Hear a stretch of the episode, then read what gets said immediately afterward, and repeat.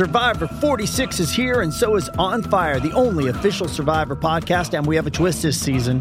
The winner of Survivor 45, Dee Valladares, will be joining us every week. We're going behind the scenes of the biggest moments, the how and the why things happen, and the strategy and analysis you can only get from someone like me, a Survivor winner. Listen to On Fire, the official Survivor podcast, wherever you get your podcast.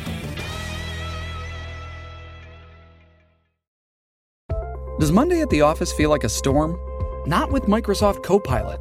That feeling when Copilot gets everyone up to speed instantly? It's sunny again. When Copilot simplifies complex data so your teams can act, that sun's shining on a beach. And when Copilot uncovers hidden insights, you're on that beach with your people and you find buried treasure. That's Microsoft Copilot. Learn more at Microsoft.com/slash AI for all. This episode is brought to you by Paramount Plus. Get in, loser! Mean Girls is now streaming on Paramount Plus. Join Cady Heron as she meets the plastics in Tina Fey's new twist on the modern classic. Get ready for more of the rumors, backstabbing, and jokes you loved from the original movie with some fetch surprises. Rated PG 13. Wear pink and head to ParamountPlus.com to try it free. Produced by the iLab at WBUR Boston.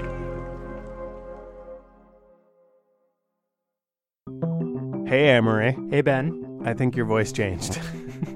uh, just kidding. Amory is out on vacation with her husband, probably doing something very healthy, so it is just me and Josh Swartz in the studio today. Me and you, Ben, and love is in the air. Yes, it is. Uh, Valentine's Day this week, and since we are technically on a break from publishing new episodes, we are going to play you some of those endless thread greatest hits for Valentine's Day. It's going to be like a monster mix of stories about love, a love fest, if you will. Sure, I will. All right, Josh, you got engaged recently, which I am telling everyone right true now. True story, true story. And before we launch into our monster mix of past stories about love, I'm going to tell you about a story that happened just the other day on Reddit. You ready? I'm ready. So you're getting married, and mm-hmm. I really appreciate you hiring me as your wedding planner. That's really nice. Kind of seeing you more as a ring bearer, but you know, we could work out the details later. I will be that golden retriever wearing the weird handkerchief with the ring on it for you. But so this is a story about a wedding because you and I were talking about like the madness of wedding planning, and uh, you were I can can I say you were asking my opinions? Oh, I need all the advice I can get. so I want to tell you about an approach when it comes to the wedding party. All right, I'm ready. Okay, so here's a rule that you may or may not know. All of the women at your wedding are not, except for your fiance, are not supposed to wear white. Did you know this? This is one of the few things that I did already know. Nice. Okay. so um, there's this woman. Her name is Audrey Moore. She's an actress, apparently, uh, and uh, recently a bride. And she had a wedding, uh, pictures of which she posted on Reddit that went extremely viral. Uh, and she and her, presumably her husband, uh, basically invited everyone to wear their past wedding outfits, including wedding dresses, to her and her fiance's wedding. That seems like it breaks the only rule about weddings that I know. Egregiously breaks the the wedding rule. But the result was like kind of awesome because you had all these people wearing these dresses. This is one of the other things that's weird about weddings is like you buy a suit or you buy a tux or you buy a wedding dress and the women, even more than the men, basically never wear that again. They spend like this cr- crazy money on this one piece of clothing that they never wear again. And so these people kind of flip the script, and and that's pretty cool. Could also be confusing if you weren't sure who was whose wedding you were at. True. That priest had a rough time. um, but I think this is a good reminder, a good story, and a good reminder that, you know, sometimes love doesn't have to go the way that you think it has to go. That's sweet. I like that. Yeah. Josh, are you going to ask me to wear my tux to your wedding? Ben, you can wear whatever the hell you want to wear. Oh, okay. Maybe I'll wear my wife's wedding dress.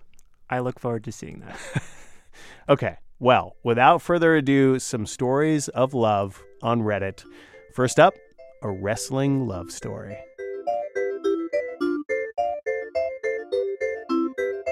Connie and Travis are Redditors from Missoula, Montana. They are a couple, and when people ask them how they met, they usually lie. Let's see. I like to tell people the one that I've been using lately.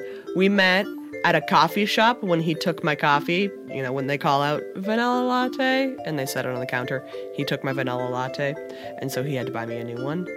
Um, Dog park. Neither of us have dogs. That doesn't work. We're lying anyway. That's fair. All lies. Where did they actually meet? Uh, squared circle. That is a reference to a wrestling ring. it's square, but it's a ring, so it's a squared circle. Squared Circle, that dating app for wrestlers. Just kidding. It is a community on Reddit for wrestling fans like Connie and Travis. So what happened was there was this big thread, and it was everybody post where you're from or where you're living, so that maybe people can find other people to watch wrestling with.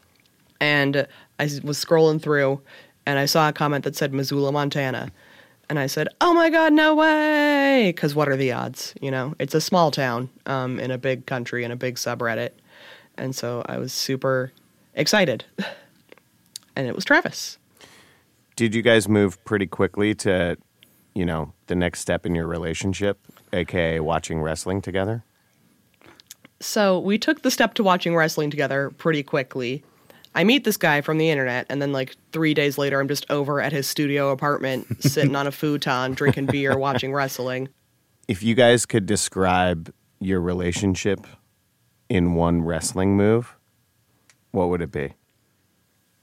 Rainmaker. Wow. I, this sorry, this is a question I never thought I would be asked in my life. Describe our relationship in one wrestling move. I mean, Travis was pretty quick. Um, the first thing that came to mind was gator roll. so a gator roll is you and your opponent are both kind of on the ground. It's just like a little transitional move, but I love it so much. And you've got your opponent's like arms in a weird thing and their face kind of in a lock. And then you're both laying on the ground and you just kind of roll together and you're rolling the other guy along with you. And it's just so simple and fun. How did your friendship progress and when did it turn romantic? So, what happened was we were watching wrestling, hanging out three, four nights a week. And then one night at the apartment, somebody made a move. I don't remember who made the move. There was a move made. Wrestling moves? Not, no, romantic moves. Are you talking like gator roll? Is that what we're talking about? That's basically what started it. Yeah. Yeah, essentially. Do you guys think that, like, as pro wrestling fans in a relatively small town, do you think you would have eventually found each other? That's hard to say. Honestly, we probably would have met each other two years from now, and wrestling would have never came up, so we would have never crossed paths again. I think that Reddit is a big reason of why we're together because if it hadn't been for that and it hadn't been for a space to share that interest, then we wouldn't have ever met up or found out what we had in common. Connie, Travis, thank you very much for telling us your crazy wrestling romantic story. Yeah, of course. Thank you. Thanks for talking with us.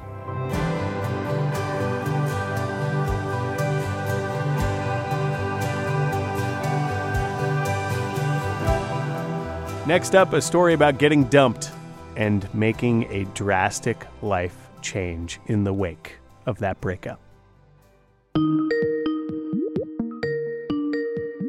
Hey Ben, do you recognize this music? Oh man, I know this music anywhere. It's Skype. It's that music that tells me we couldn't find a cool studio for someone to be in or that we're calling overseas. Yep. Hello. This is Ross Simpson. Uh, my username on Reddit is Yo It's Yoka. I'm originally from Liverpool and now I live in Canterbury in the UK. Eight months ago, Ross wrote on Reddit looking for help buying an engagement ring. Sweet, right? Yeah, it's nice. Yeah. So a few months after that, Ross got dumped.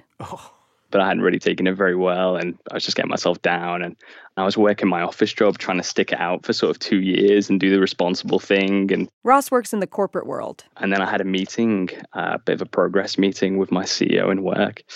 I think he could see me drifting off as he was talking. He said to me, Oh, Amory, does this story start with Ross getting dumped and fired? Nah, just dumped. Ross says he was actually killing it at work. His boss told him that he would probably become a partner in the company pretty soon. What more could you want from a progress meeting?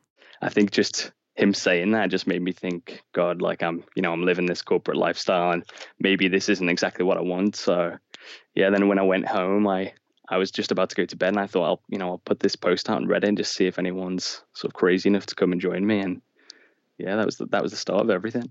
Okay, so before I tell you what was in the Reddit post that Ross made that night, Ben, did you ever have a really bad breakup? I had loads of them. so what did you do to get over it? Like, did you listen to some sad songs on repeat, eat your feelings, watch some bad movies? Yeah, I just like played my guitar in the corner, flipped my hair around, you know? oh boy. Okay, so Ross probably did some of that too, but he also wrote this on Reddit. You know, my girlfriend broke up with me, and now I'm planning a 1600 mile run from the UK to Sicily. Is anyone crazy enough to join me? Okay, a 1600 mile run. um, that's bananas, Ross. That's that sounds actually crazy. So, where did this idea even come from? You know, I've always been a person who's not really too focused on career, and I, you know, I want to travel a lot.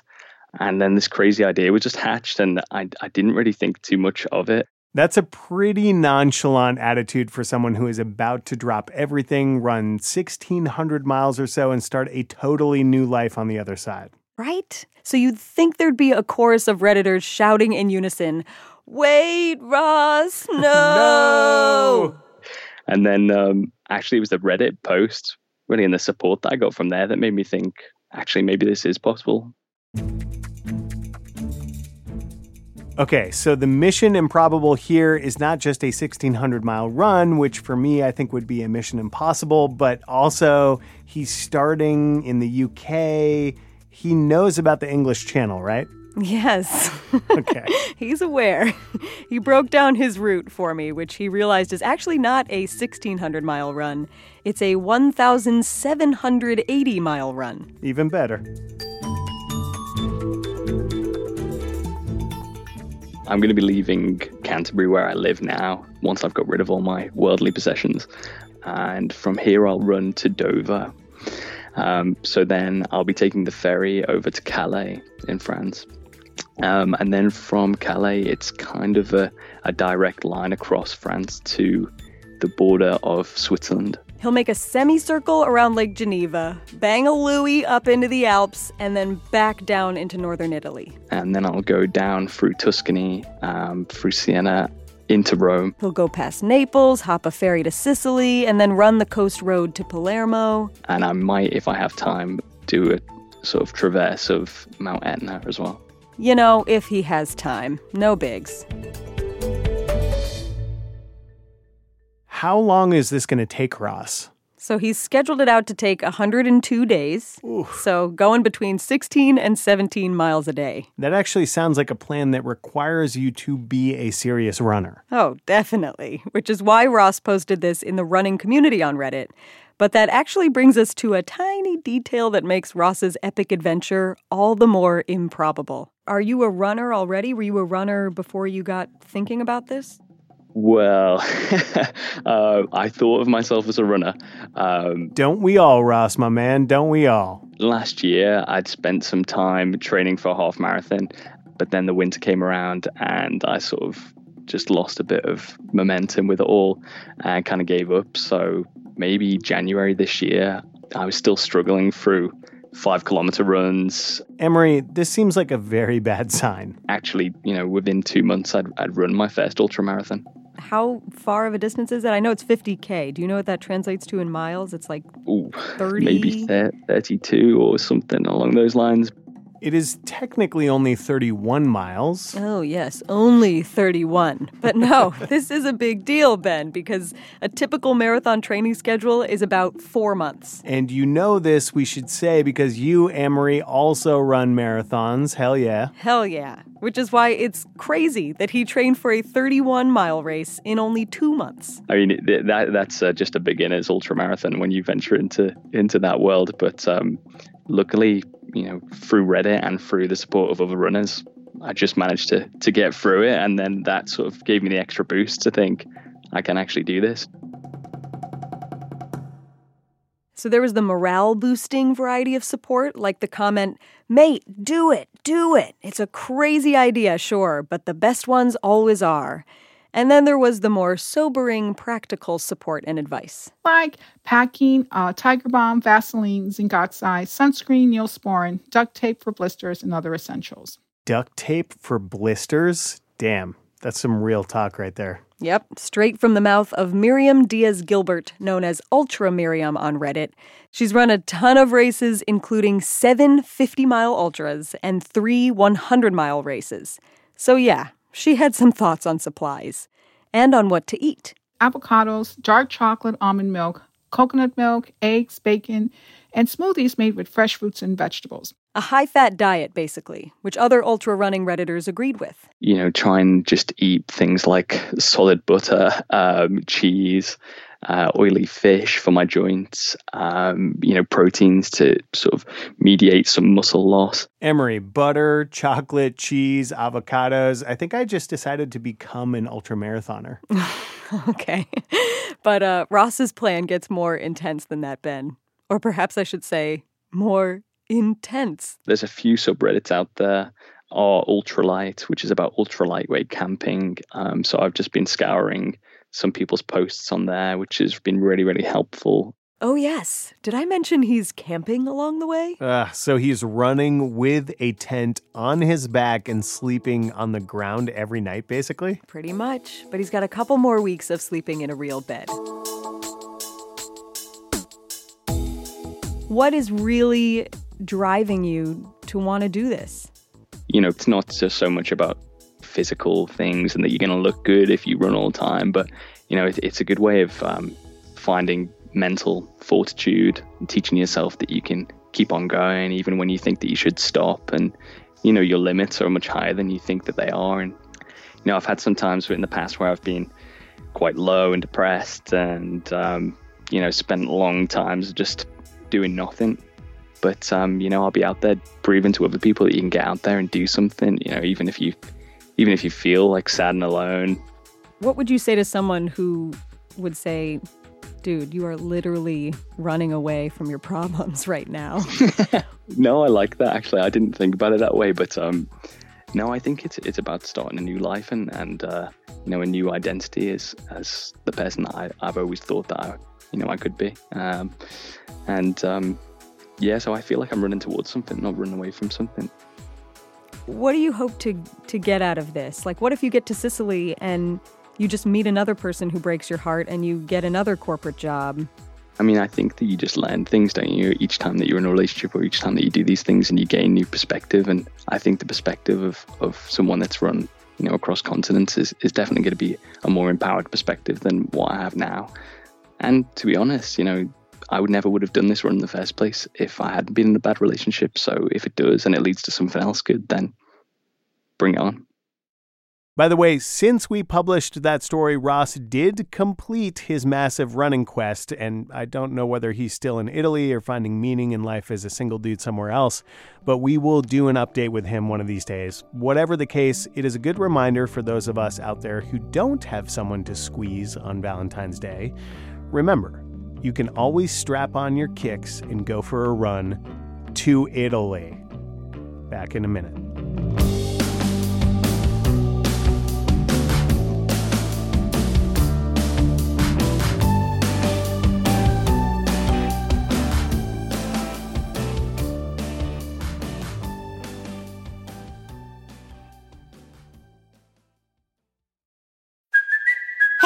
Kaley Cuoco for Priceline. Ready to go to your happy place for a happy price? Well, why didn't you say so? Just download the Priceline app right now and save up to 60% on hotels. So, whether it's Cousin Kevin's Kazoo concert in Kansas City, go Kevin, or Becky's Bachelorette Bash in Bermuda, you never have to miss a trip ever again. So, download the Priceline app today. Your savings are waiting. Go to your happy place for a happy price. Go to your happy price, Priceline. The world's clean energy future relies on ancient elements still in the ground. Without mining, there will not be a clean energy transition. But pulling them out of the ground comes at an environmental and human cost. Mining is intrusive, but the results are the building blocks for products that we use every single day.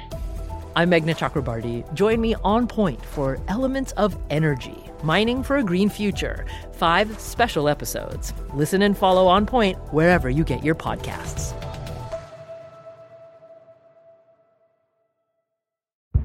Did you kill Marlene Johnson? I think you're one of the first people to have actually asked. From WBUR and ZSP Media, this is Beyond All Repair, a new podcast about an unsolved murder that will leave you questioning everything. Somebody should be in jail for murdering my sister. A woman who's never been believed. As long as they think I have done this, then they're not looking for who actually did this. And that's what makes it a cold case. No, it's a botched case. And a search for the truth, once and for all. Wow, it just gets more interesting. Beyond All Repair. Listen and follow wherever you get your podcasts. Be careful. You're digging in a place that's been very peaceful for a while. Do it anyway. Dig.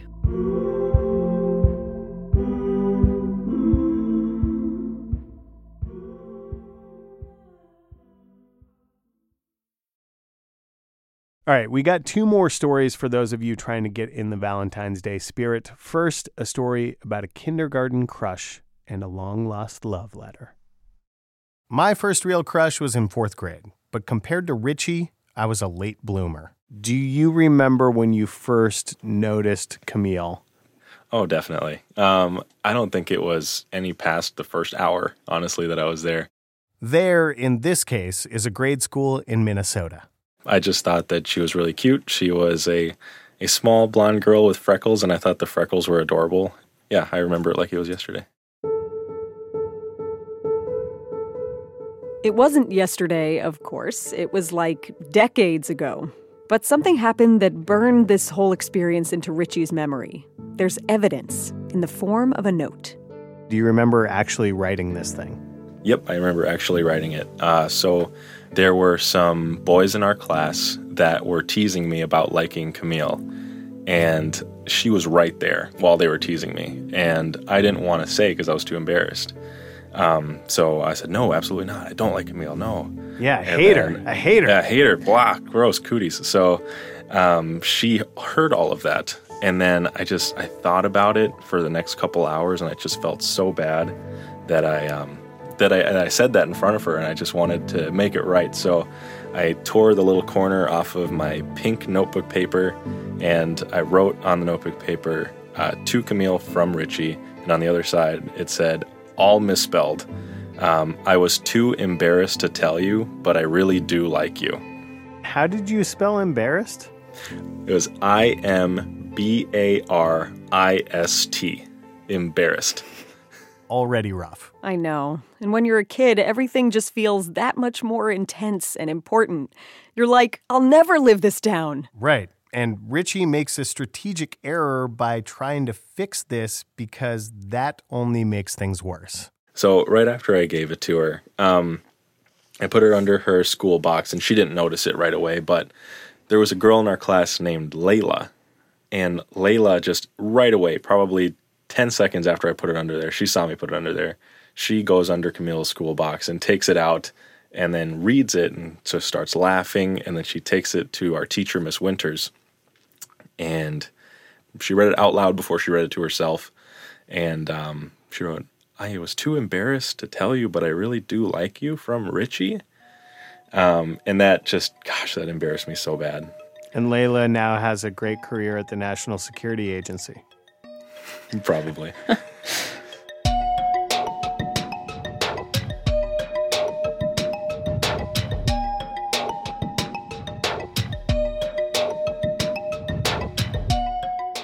years later, Richie is still hurting from his public humiliation, but he gets a restart.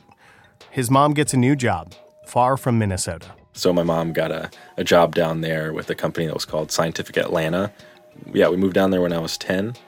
And uh, then I lived there for 14 years, I think it was.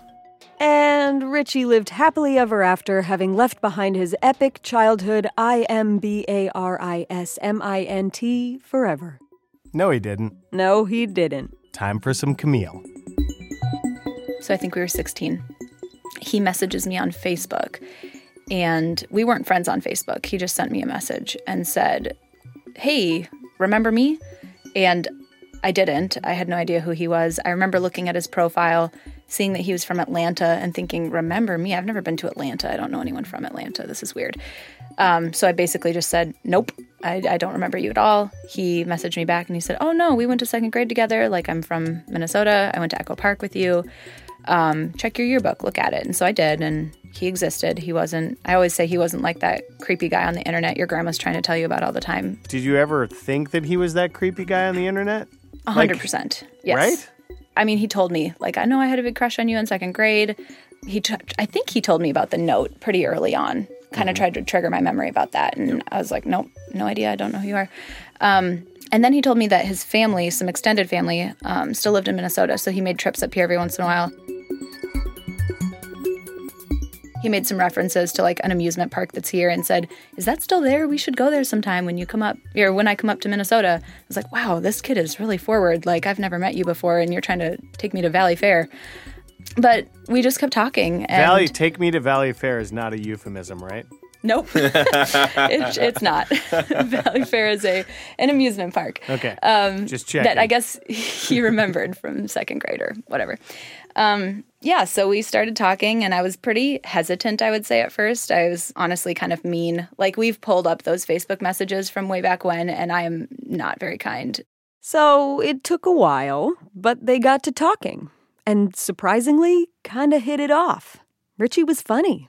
Camille thought, there's no harm in talking online. I mean, we were just talking, and it kind of progressed to like, oh, we're more than talking. We're talking about how we like each other and the good things about each other, and we were flirting. And eventually, I think in December, he asked me out, but we'd never seen each other. We'd never spent any time together other than in second grade, I suppose.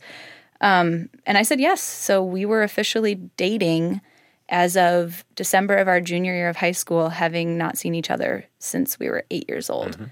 Eventually, though, Richie made good on the promise to come visit. But they were just teenagers, so it was tricky.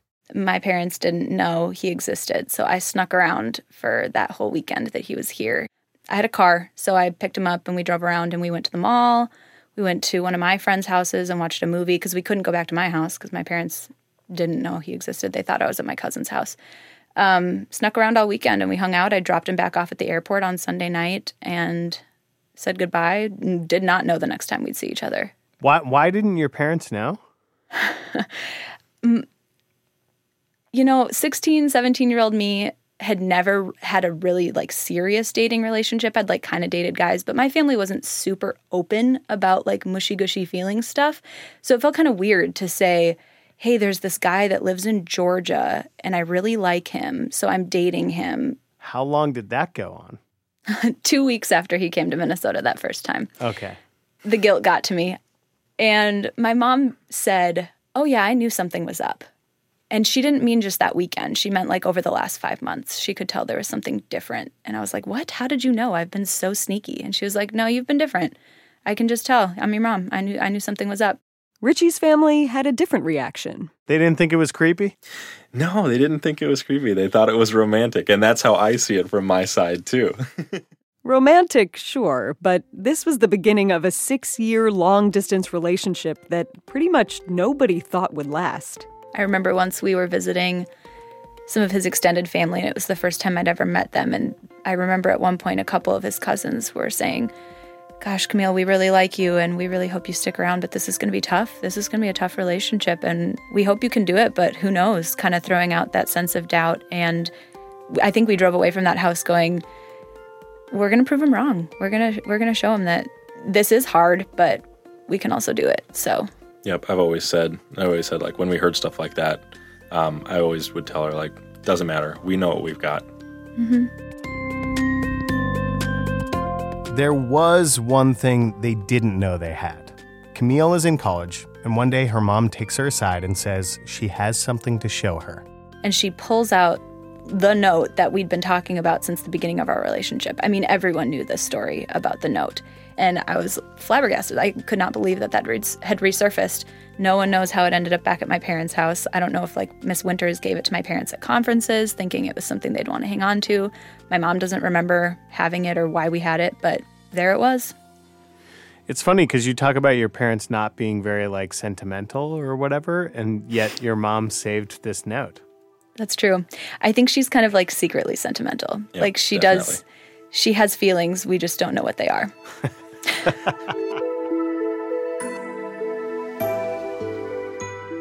You guys got married last summer, We did. and you put the note on display. Yes, it was there. We had it in a little frame. Camille doesn't usually post to Reddit, but she saw the Ask Reddit question, What is your true love story? And she answered.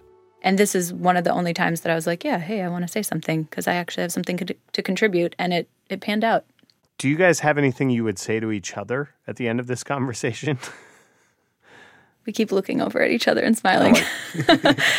um, I would honestly just say, like, there you go.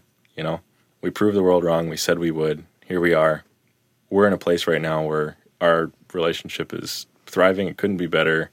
Um, we absolutely love our lives, and you know, just there's a there's a ton of love in our household. I never imagined that at the age of 17, I would begin my journey with the man I intended to marry. Um, and if we can be long distance for five and a half, six years, then we can do anything because that was probably the hardest thing that we've done. So, or probably will do, I hope. Um, so that's something I said in my vows was if we can do that, we can kind of prevail through anything. And I really believe that. So I would say that to you that let's keep prevailing.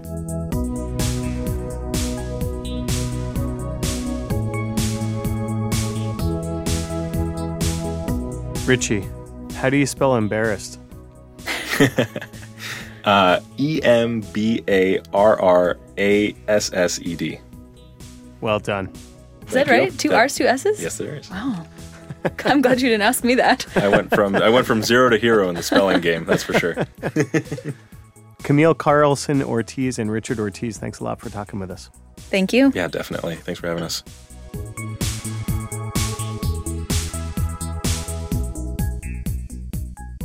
All right. We have one more story for you. We called it Love in Transition. And just a heads up, this story mentions suicidal thoughts. Fair warning. By the way, the National Suicide Prevention Lifeline is 1 800 273 8255 if you need somebody to talk to. How did you two meet? Well, and this is Samantha. We met uh, almost 15 years ago at the University of Arizona, and we were both in the marching band there. I played the trumpet, and I had marched for a couple years, and this was her first year marching. Yeah, and this is Laura now. And I actually, my primary instruments are flute and piano. And a friend of mine talked me into marching trumpet because he didn't think I would like marching piccolo. So I learned the basics of the trumpet and joined the trumpet section. And we met, and then kind of the rest is history, I guess. When people say the rest is history, there's a suggestion that we've all heard this before. Maybe even that the story itself is typical. But obviously, you haven't heard this story yet. Samantha and Laura live in Phoenix, Arizona. They're both moms, they both work, blah, blah, blah. The rest is history. But Samantha and Laura's story is actually pretty extraordinary. The question is where to start. Amory, lots of different starting points, but I think we should start at one of the moments when it seemed like Samantha and Laura's story was finished. You wrote uh, in your Reddit comment, I think, that this had become a life or death situation. It had. I had a plan to end my life in October of 2016 and to do it in a way where it wouldn't necessarily look like a suicide. Okay. Um, I had an opportunity to go hiking at the Grand Canyon with some friends. You know, mistakes happen out there, and, and I had a developed a plan basically where I would end up in the Colorado River, which is a very a very dangerous stretch of river, and uh, not find my way out of it. Um, it would look like an accident, and that would have been the end of it. But Samantha had a change of heart.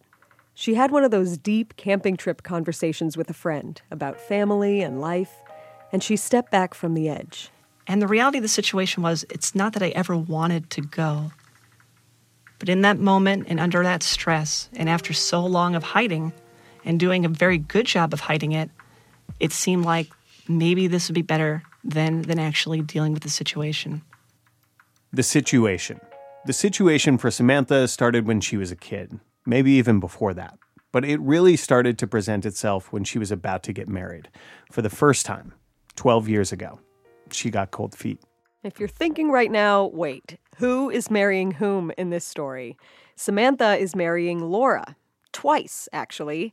Here's how Laura remembers what happened the first time. During those few days that we were thinking about postponing the wedding, of course, I was devastated. And I went to a counselor and I talked to them about the situation. And I thought it was kind of wrapped up in the depression that I'd seen her fight in the time we'd been together because it's it was always there. It would it would come, it would go. Hmm. It would be really bad for a while, it would get better for a while. And so I described all this to the counselor and she said, "Well, before you get married, you just need to know what you see is what you get." And I kind of laugh to myself now because she couldn't have been more wrong. There was a big change coming in Laura and Samantha's relationship. A change that was the reason they basically got married a second time. That and they needed new pictures. Did you use the same photographer? We did. Did you? That's yeah, cool. we actually did. We we really loved his work the first time around, so we reached out to him again and had him back.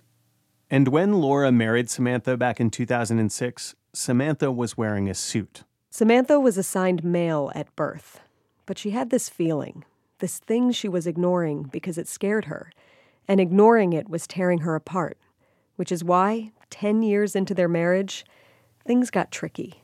There was no doubt in my mind that I loved Laura and wanted to be there with her uh, and was absolutely committed to her. I was just terrified about this other side of me that she really didn't know about. And I wasn't sure if it was something I could put away or if it was something I had to deal with. In 2006, Laura married Samantha, her college sweetheart from the University of Arizona marching band, even though her sweetheart had suffered a bout of cold feet. When she said, "No, I'm I'm ready and let's move forward," I didn't question it and I didn't push it. I just said, "Okay, let's do it." There's footage of that first wedding. It looks like a traditional wedding between a man and a woman. The love is clearly there. Yeah, when the officiant says you may kiss the bride, You are now married. You may kiss your precious bride. the kiss lasts long enough that someone in the audience says, Easy tiger. Easy, Tiger. Which is part of why, for a while after the wedding, everything seemed fine. But then the depression Laura had known about in her partner ramped up. And in 2015, 2016, it started to get really, really bad. And I had no idea what was going on. I just assumed that it was the stress of our lives. We have lots of young kids. Four young boys, actually, which is a lot. And they all fall on different points of the autism spectrum, which is more than a lot. The diagnoses were starting that same year. And so I just assumed it was wrapped up in that. And so I was pushing her to seek counseling. And I don't know if you've ever been through that process, but you call your insurance company and they give you a list of 30 therapists or something. So I'm, I'm going down this list. I'm calling all these therapists. And each one I talk to, I get a little info about their background and I describe it to her. And she says, Oh, no, that doesn't sound like the right fit. And no, I don't think that one's a good fit. And of course, in my head, I'm thinking, What is the right fit? And so finally, I get to the end of the list and I'm like, Well, that's it. There are no more names on this list. And so she sends me a list of three names that she found. So I said, okay. So I called all three. I found an appointment, got it all set up. And I thought to myself after the fact, what is so great about these three therapists that's so much better than all these other ones that I had called? And so I Googled all three of them, and they all listed LGBT in their expertise. And I was like, no, that can't be what's going on. There is no way, no possible way that could be what's happening. Well, I, I always felt different growing up. I can remember being six, seven years old and, and laying in bed and just Mm. wishing that, you know, I wish that I'd wake up as a girl. And it, I, it, you know, come to find out later, that's not something that most people wish for at that age. And as puberty kicked in and as I, you know, entered my teens, I was devastated by the the changes that that brought to my body. It felt incongruent with who I was. It it didn't match. It didn't feel right. None of it was right. So, one example, I, I remember, you know, body hair when, when that first started coming in. I know this is kind of a silly story, but, you know, my legs were hairy and they were starting to show. I was I was devastated by that. I wanted to shave my legs so bad, um, but I was told no, that's not what boys do. You can't shave your legs. You need to leave it, and you know you'll get used to it. I had to make a decision at an early age, or or at least in those teens, that you know this I just need to keep close to the chest. This is something that I don't want to share. Um, if I do share it, bad things could happen, or it seemed like bad things could happen. Of course, if you push that stuff way down, other bad things can happen. That crushing weight of being stuck in the wrong body over the 10 years of our marriage, it was just a slow crescendo that entire time, basically. Just slowly getting worse, slowly becoming more present, slowly consuming my thoughts. Um, it was in every waking moment. You know, on weekends, I was stuck in bed because it was just so overwhelming that I have to get up and I have to pretend to be this person that I'm not.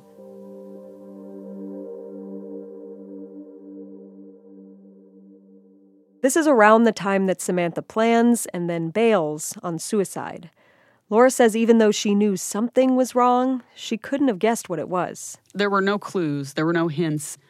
I lived with her day in and day out for 10 plus years, and I had no idea. Nobody had any clue because she hid it so well. Until Samantha gave Laura that list of therapists, just about a month after the trip to the Grand Canyon. And after this, Laura takes a big step towards her partner. And I, I just said, So I noticed all the therapists have something in common. And we, we were in the car at the time, and she's looking straight ahead. She won't even make eye contact. She's like, Uh huh. I'm like, Well, they all list LGBT. Uh huh. I'm like, So do you think maybe you might have a gender issue? And she said, Maybe. Maybe. Probably not the answer Samantha wanted to give, let alone the answer Laura wanted to hear. And so then my heart just started beating out of my chest and my head was spinning. And I'm like, okay, have a good reaction, be calm, be coherent, don't freak out, you know. Laura, was that, I mean, presumably that was pretty scary for you. Yeah, I mean, it was definitely unexpected. And in those initial hours, right when I first found out, there was a tiny sense of relief, to be honest, because it was like, okay, this is the thing. This is the thing that has been causing the depression all these years. This is why she's been so miserable. And so, in that way, it kind of made a little bit of sense. But then when I started to think about, well, what does this mean for our marriage? What does this mean for the kids? What does this mean for family and friends and work and all the other parts of our lives that were going to be impacted? It was definitely overwhelming. And uh, we talked nonstop. We stayed up. It was like we were dating for the first time again. We were up until 2 a.m. every day trying to talk through things. And some of those conversations were very positive and some were very emotional and very difficult. I was going to say, But- it, sa- it sounds like fun. Yeah. you know, the early days of dating, No. staying up till 2 a.m., talking about your feelings. But, but Well, I, I think there's yeah. that's a great analogy to it. In, in a lot of ways, we had to start a relationship over from scratch. Um, I mean, this is such a game changer in, in how we saw each other and how other people see us as well. Samantha, do you remember any sort of detail from some of those early conversations that was particularly hard or revelatory? You know, I think what was really important from that very early point in time is that Laura told me that she wasn't sure she could stay, but she loved me and she wanted to be there for me. And I think that's really one of the best things she could have said in that moment. My biggest fear was that not only did I have to deal with this, but that I would lose everyone and everything along the way. So when she gave me that reassurance that first night, that was a huge relief for me. Even though it wasn't necessarily a final answer, it was an answer that I'm willing to try and I'm willing to hold your hand. And that was so important at that time. Now, obviously, we can't see into the future to know if things are going to get better in our own relationships. But Samantha did have something to offer Laura. So I had actually registered on Reddit about two years before I came out to Laura, or before she found out. um, and a, a big reason why I created the Reddit account in the first place was to have better access to the transgender communities that were available. And uh, Trans Timelines was one of those subreddits.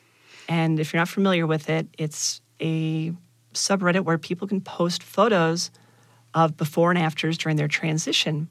And what's so incredible about it is everyone there is so normal. These are people going through their everyday lives. You know, some have children, some are married, some have significant others, and they're open and willing to share their stories about that. And that really opened my eyes in a lot of ways. The trans communities of Reddit gave Samantha a roadmap she hadn't found elsewhere.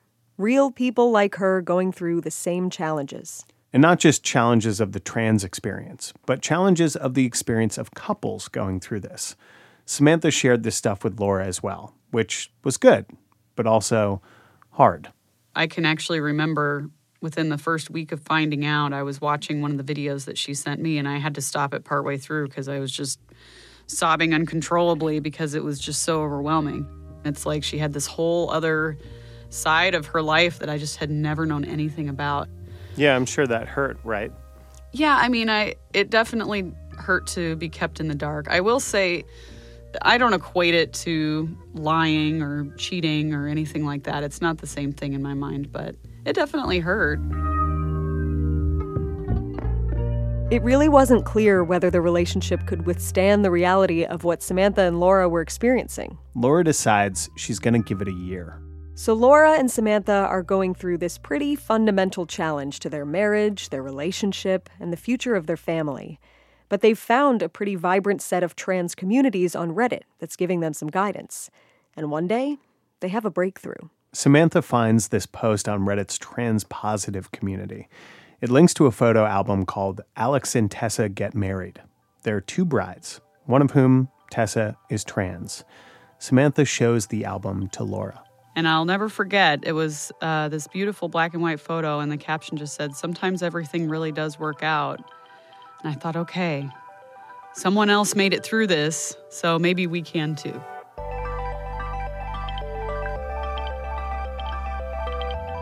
And so that year was up last November, and I'm still here, so that's good. Um, but I just, I, I felt like for me personally, she's my soulmate, my best friend, my favorite person, the love of my life. And I felt like I owed it to myself and to our relationship and the life we built to really give it a good try before throwing in the towel. And not to say that I wouldn't decide one day that I couldn't stay, but initially at least I decided to stick it out and, and see how it went. Laura's decision to stay was the main thing. But maybe the trans community on Reddit, where people were talking about their own experiences, good and bad, could help them find a path. Hey, Tessa. Hey, Alex couldn't make it, in case you didn't hear. Oh, no. Yeah, got stuck at work. Oh. Okay, so there's been some seat swapping in the studio. Laura, Samantha's wife, has traded places with Tessa. Oh, nice shirt. Thank you. What does Tessa's shirt say? I survived testosterone poisoning. It's pretty amazing. Tessa is trans, and she was one of the brides from that wedding album on Reddit that Samantha sent to Laura, with the black and white shot that inspired some optimism about things working out. We had a lovely wedding. You know, I wore this wore this gorgeous blue and yellow dress, um, and you know, I posted it on some of the Reddit threads because hey, I wanted to celebrate, and this was something that you don't see a lot in media, or even necessarily on Reddit. That not only do sometimes partners stay with people who are transitioning, but their relationship continues to evolve. A picture of Tessa might inspire optimism, but meeting in person is a heck of a lot better. Shortly after coming out, Samantha joined a support group called Trans Spectrum of Arizona. Those first early uh, group meetings that I went to, I, I, was just barely, or actually, this is before I was even presenting female. Yeah, this yeah. is me trying to figure out more information and f- find uh, doctors for hormones and things like that. Mm. And I see her sitting across the room, and it's like seeing someone from television, right? It's like, I know you. Turns out, Samantha and Tessa both live in Phoenix. Samantha came up to me and say, "Hey, I saw your pictures on Reddit," and I'm like, "Oh."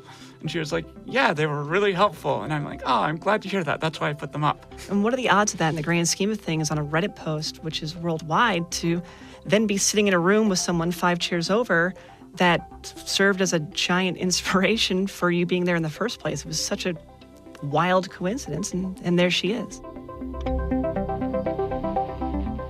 Tessa had used Reddit much the same way Samantha did when she was beginning to explore her gender identity. It was a lot of, okay, this is what's happening to me. What does it mean?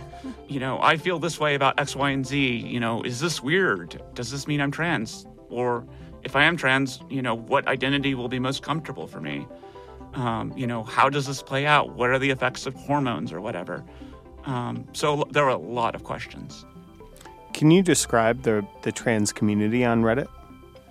It's very, very welcoming, and it's also very diverse. It's probably one of the largest um, on the internet, uh, which is particularly helpful for me because it helped me realize that, you know, you have sort of the stereotypical narrative for a trans person or a trans woman, especially, you know, out in the media, and it turns out a lot of people don't fall into that, yours truly included.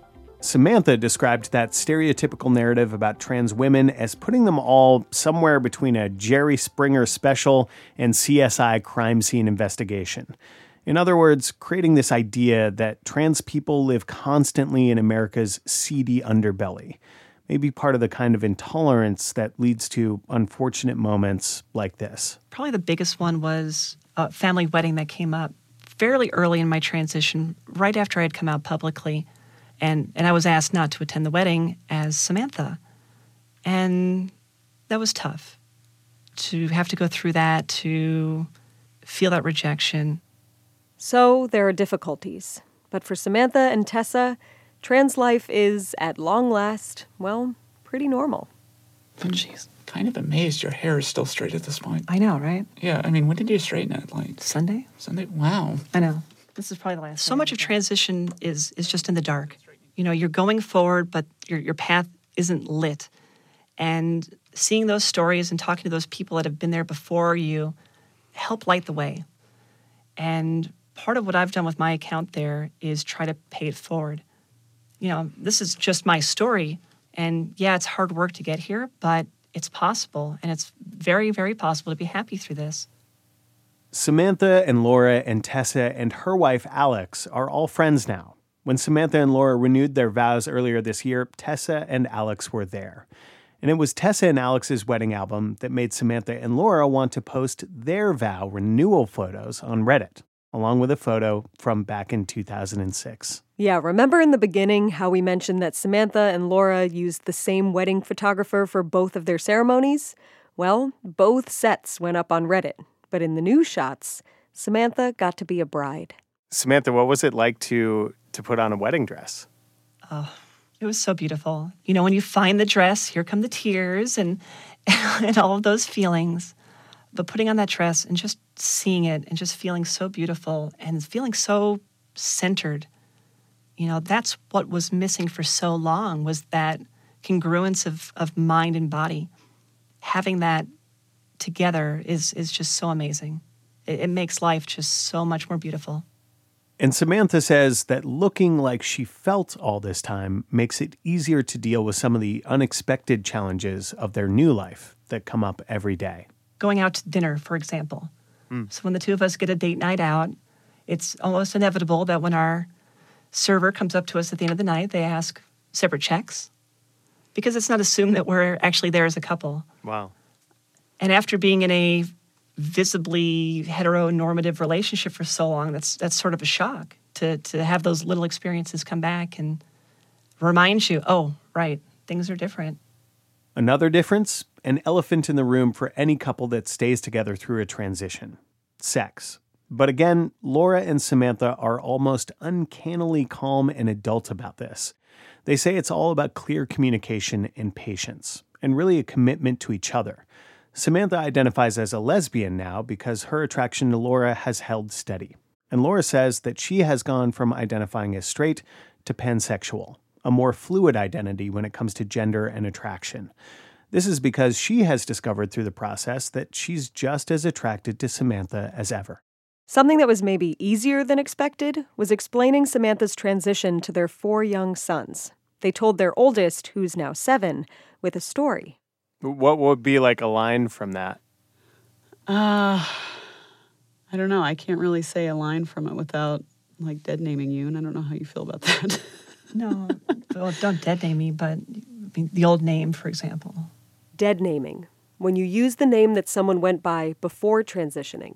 Probably something to the effect of Dead Name feels like a girl on the inside and is going to start wearing clothes and makeup that look more like a girl, but they're still going to do Legos with you and chase you and tickle you and things like that. So it's basically like, you know, the, the outside packaging of the person that you love is going to change, but this person is not leaving and is still going to do all the same things with you they always have. And so he's very, our seven year old, he's very literal, he's very black and white.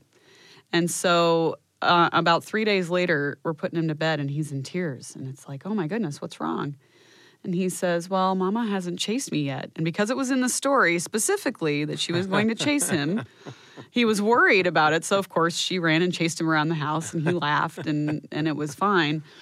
And not to say as he gets older that there won't be more issues that come up. I'm sure there will be in social situations in school and things Yeah. like that.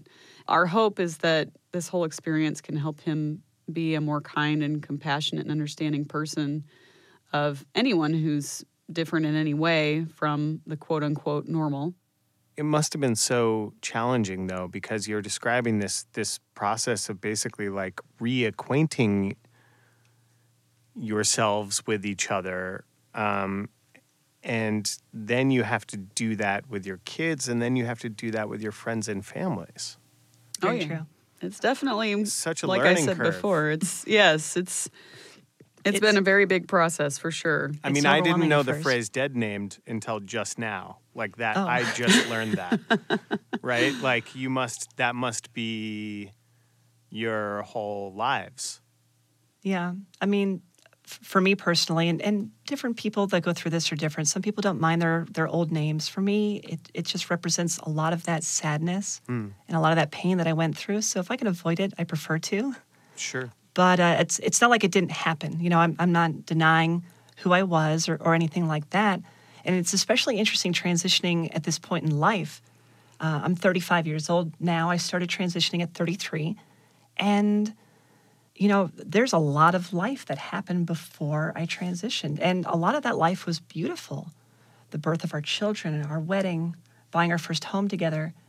Um, it was it was so beautiful. Um, it was just happened to be tragically sad just below the surface for me. And something that's so fantastic about this process is that now Laura knows all of me. And it is so freeing to just be able to be me and to not have to worry about this anymore. If, if I could have done it again, the only thing I would have changed is I would have told her sooner. What's been funny? Like, is there something that you're able to laugh at um, that happens to you now or that is part of your life now that wasn't part of it before? This is Laura. I think for me, it probably is about once a week. We'll just kind of look at each other and I'll say, You just look so beautiful. And she'll be like, Oh, thanks. I'm like, It doesn't make any sense, but you just look so beautiful. it's like, How did we get here from? I mean, you've seen the picture on, on Reddit. Yeah, so. yeah. but she's just had such an amazing transition that I can't picture the person from before. I can't picture the mannerisms. I can't picture the voice, uh, any of it. It's just all so different. And so I think that sometimes it's just kind of like laughing internally and thinking, huh, I can't believe this is real life, you know? well, it's it's funny because there was so much fear and there was so much unknown at the beginning. But now, when I look back at those early days, I, I have to laugh at, at just how timid I was. Like the first time going shopping for for clothing, and I, I couldn't even muster up the energy to grab the clothing off the shelf. I'm, I'm gesturing to Laura, pick this one up, pick this one up for me. Yeah, she's like nodding her head, Yeah. like that, that one over there. like it looked like we were shoplifting or something. But I mean, it was it's it's funny to laugh at now, um, just because of how far I've come. We asked Samantha and Laura, after everything they've been through and everything they're still figuring out, when they thought they might reach some stability, or at least feel like the big bumps in the road of their relationship might be clear. Again, this is a couple that really seems to take it all in stride. Here's Laura. Yeah, I think we're mostly there. Pretty much all aspects of the medical transition are done now. The name changes are official, all the documents are updated. So, all of the kind of business side of transition is done. And so, um, I kind of feel like we're at that point now. So now we just have to figure out what our new normal is. And that's what we're working on. For me, probably the biggest joy has just been that the the black cloud of burden has been lifted. And finally I can see true joy in the person that I love the most.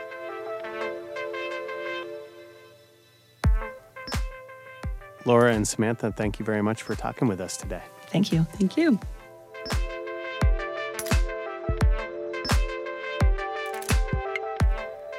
By the way, Samantha and Laura introduced us to a nonprofit called Trans Lifeline. It's an organization dedicated to the well being of trans people, and they run a hotline for trans people by trans people.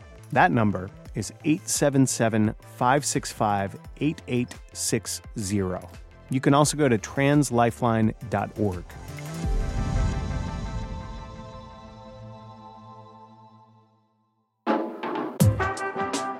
Thank you for listening to our stories about love monster mix. If you miss us terribly, go spin through our back catalog. There's good stuff in there. Or, I don't know, write us an email while we are on break. Tell us about how much you miss us or something. We are at endlessthread at WBUR.org. We'll be back soon to keep your feed warm, friends. In the meantime, eat all that Valentine's candy and don't feel bad about it.